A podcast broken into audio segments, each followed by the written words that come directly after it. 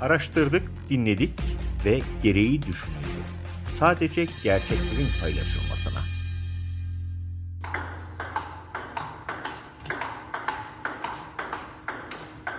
Kısa Dalga'ya gereği düşünüldüğe hoş geldiniz. Ben Ersan Atar. Bu dinlediğiniz bir masa tenisi karşılaşmasının sesi. Konumuzla ne ilgisi var demeyin. O masanın üzerinde raketten rakete gelip gitmekte olan pimpon topunun ağırlığı bu ülkede devletin ele geçirilmesinin şifrelerindendi. Mülakat sisteminin simgelerindendi. Bugün CHP liderine kilit vurulan Milli Eğitim Bakanlığı'nın 2015'te yaptığı bir mülakattaki sorulardandı. Evet, anladığınız üzere bu podcast'imizde dünden bugüne mülakat sistemini, bu sistemle FETÖ'nün devlette nasıl yuvalandığını, FETÖ'den boşalan kadrolara AKP'nin yeni partnerlerini nasıl yerleştirmekte olduğunu konuşacağız. Dünkü pimpon topu ağırlığı, Konya'nın etli ekmeği, yeşil ve kırmızı renkli kalemlerin sırrı, nasıl şimdi reis sorusuna dönüştü, bunları ve daha fazlasını konuşacağız. Hazırsanız başlayalım.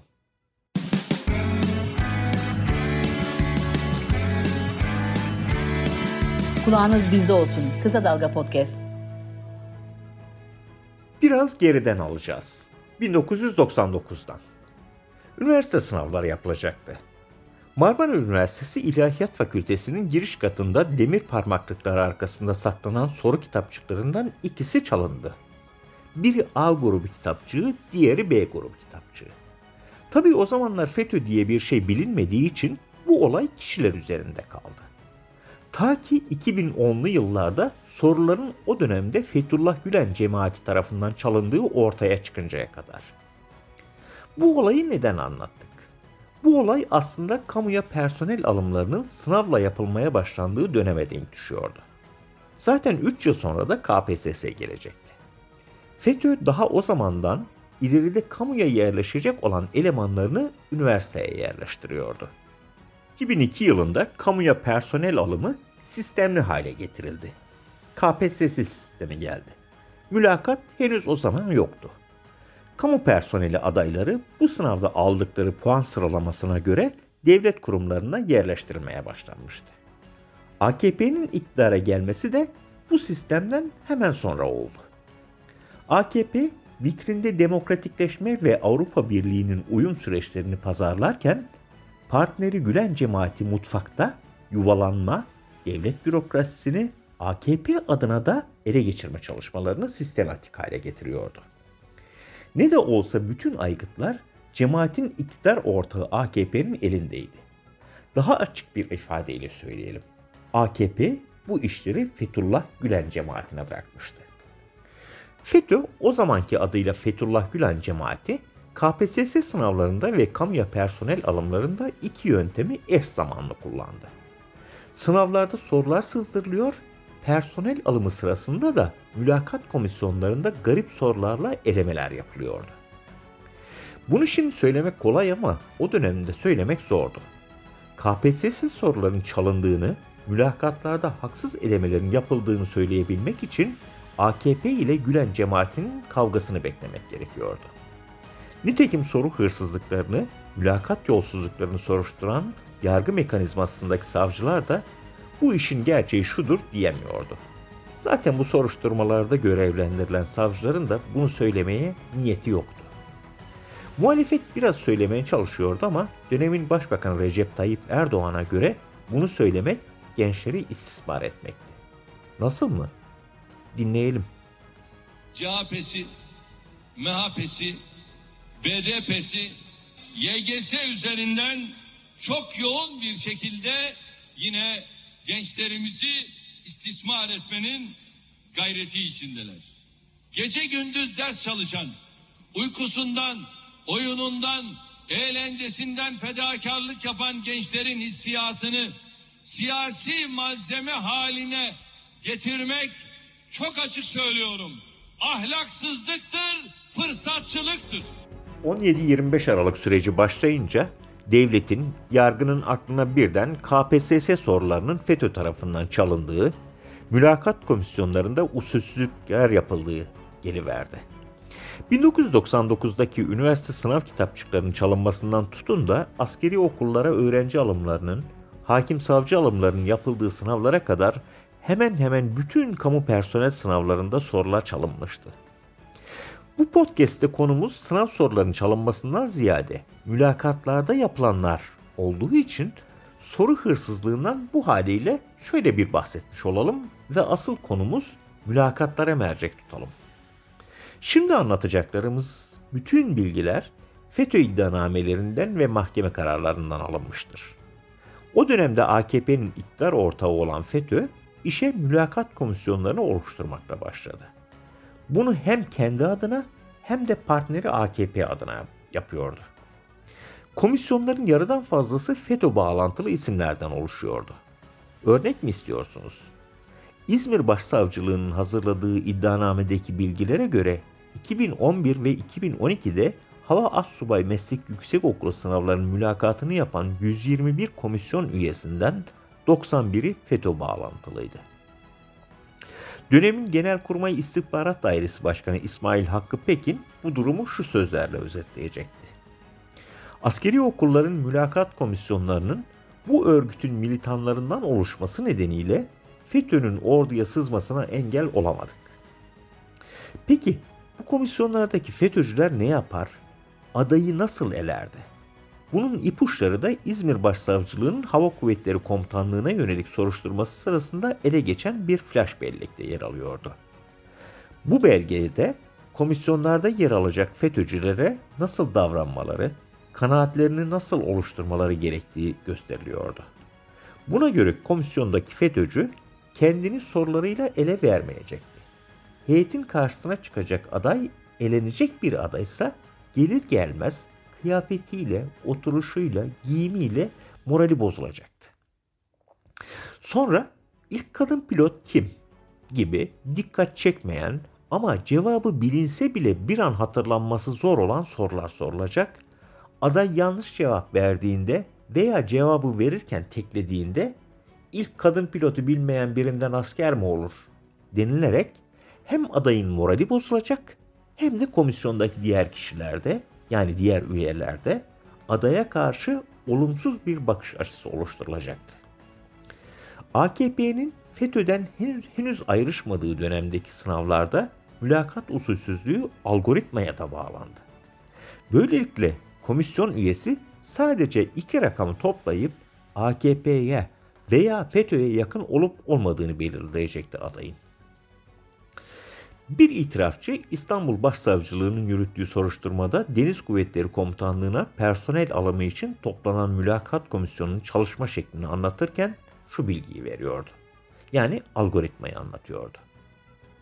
Her adayın doğal olarak bir aday numarası vardır.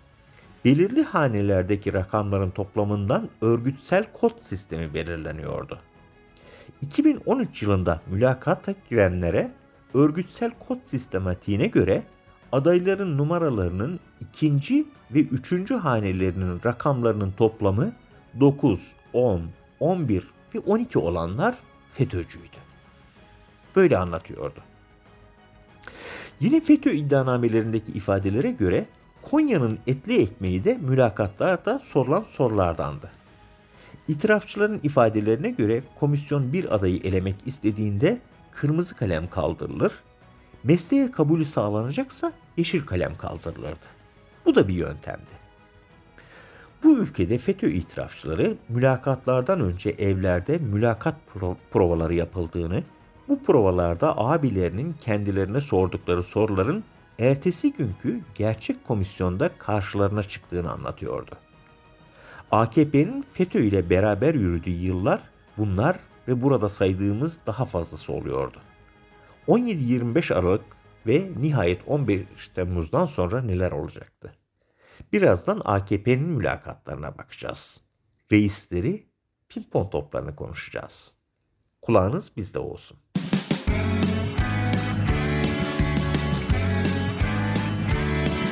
Kulağınız bizde olsun. Kısa Dalga Podcast. AKP dönemi mülakatlarına baktığımızda iki tarihin mülakat sorularına anlayış olarak yansıdığını görürüz.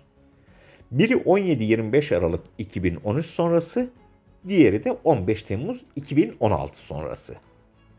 17-25 Aralık'tan 15 Temmuz'a kadar geçen sürede FETÖ ağırlığı azalmıştı. Ama henüz sadece Erdoğan'a bağlılık da tek kriter değildi. O nedenle elenmek istenen adaylara yönelik sorular daha çok anlamsız, biraz da magazinel sorular olurdu. İşte podcast'imizin başında bahsettiğimiz pimpon topunun ağırlığı soruların simgelerinden biriydi. AKP'li komisyonlar kimi eleyecek, eleyeceklerini biliyorlardı. O nedenle çok da politik sorulara gerek yoktu. Örneğin 2015 yılında daha darbe girişimi olmadan önce Milli Eğitim Bakanlığı Şube Müdürlüğü sınavında AKP'li mülakat komisyonu üyeleri adaylara pimpon topunun ağırlığını soruyordu. Ve işin ilginç tarafı bu soru adı FETÖ ile birlikte anılan bir derneğin üyesi olan din kültürü öğretmenlerini elemek için soruluyordu. Aynı sınavda adaylardan bazılarına Mihail Gorbaçov'un eşinin ismi sorulmuş, kiminin nasibine de Paris'teki Eyfel Kulesi'nin basamak sayısı düşmüştü.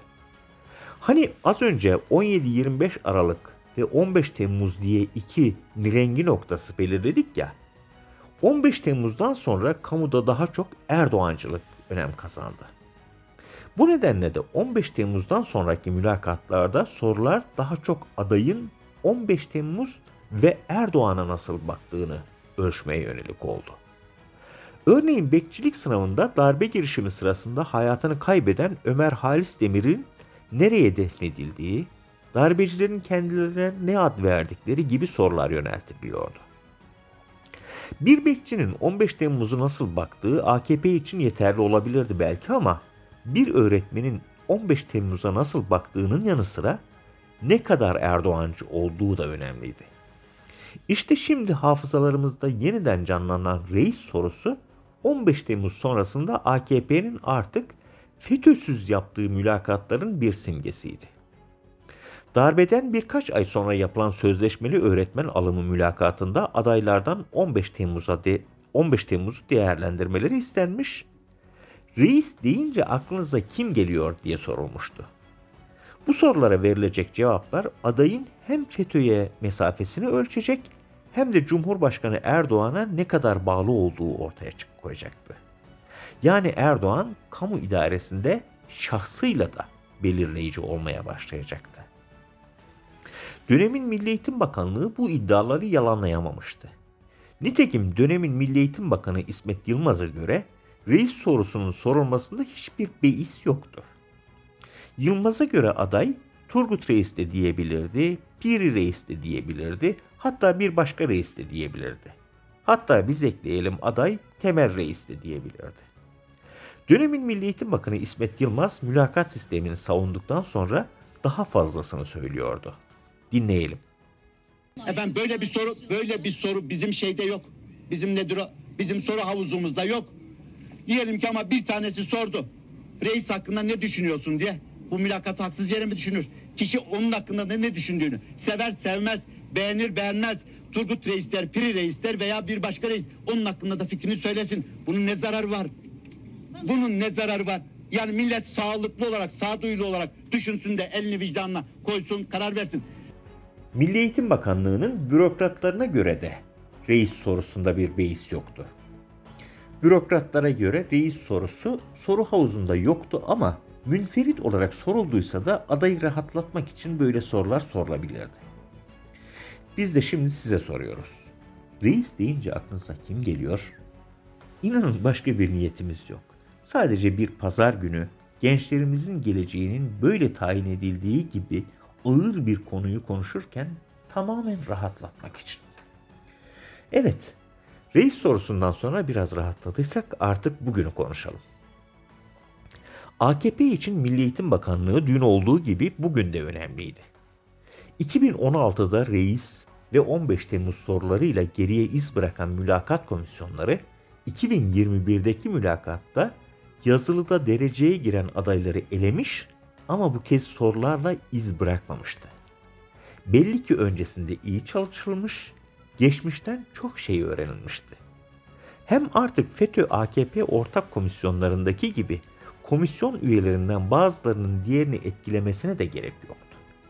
O nedenle pimpon topu gibi, Konya'nın etli ekmeği gibi, ilk kadın pilot gibi sorulara da gerek kalmamıştı. Mülakat sistemi şimdi Milli Eğitim Bakanlığı'nın sözleşmeli öğretmen alımı nedeniyle gündem oluşturdu.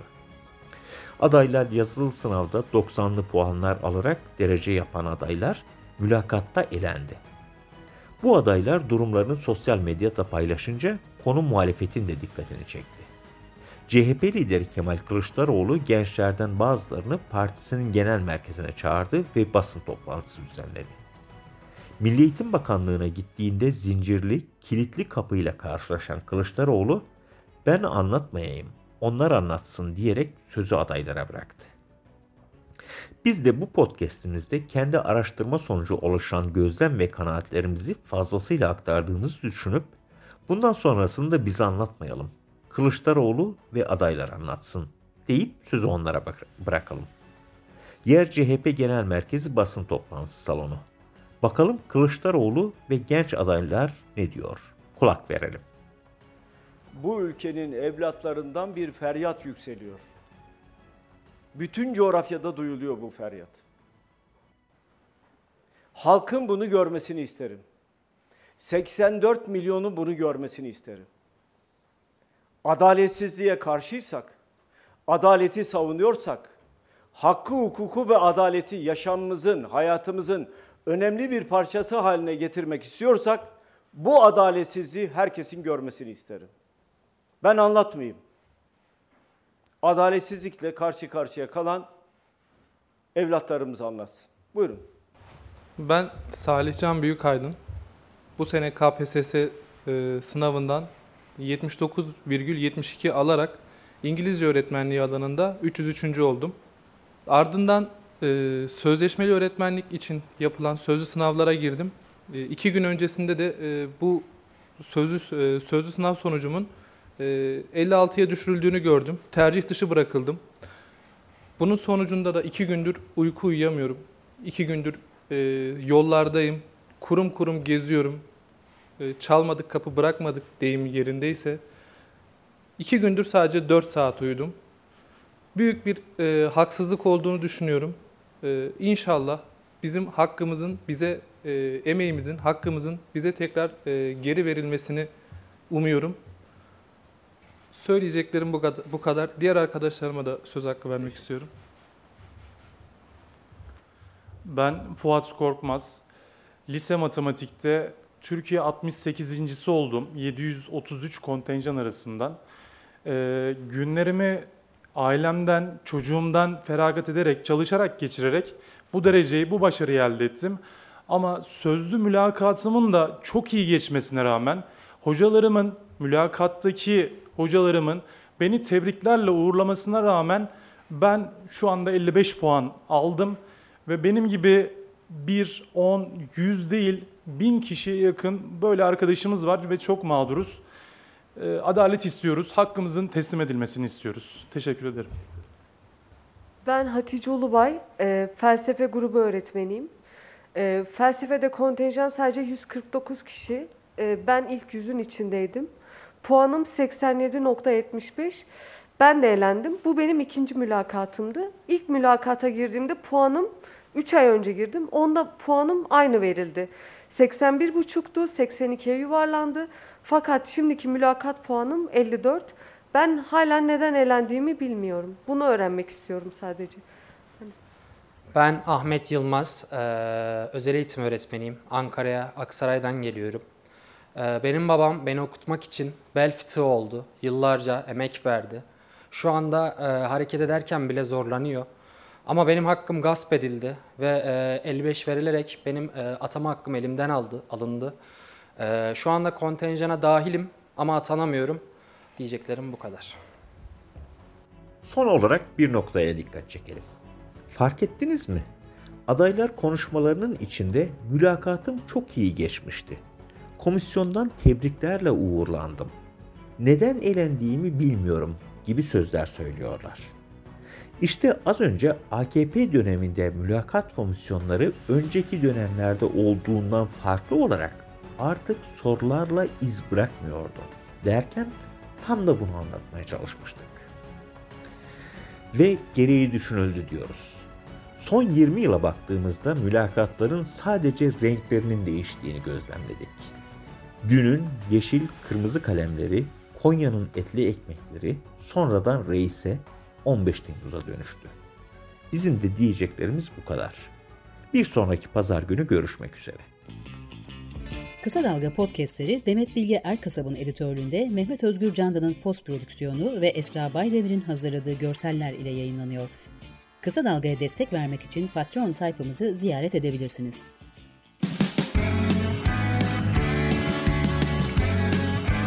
Oku, dinle, izle. Kısa Dalga.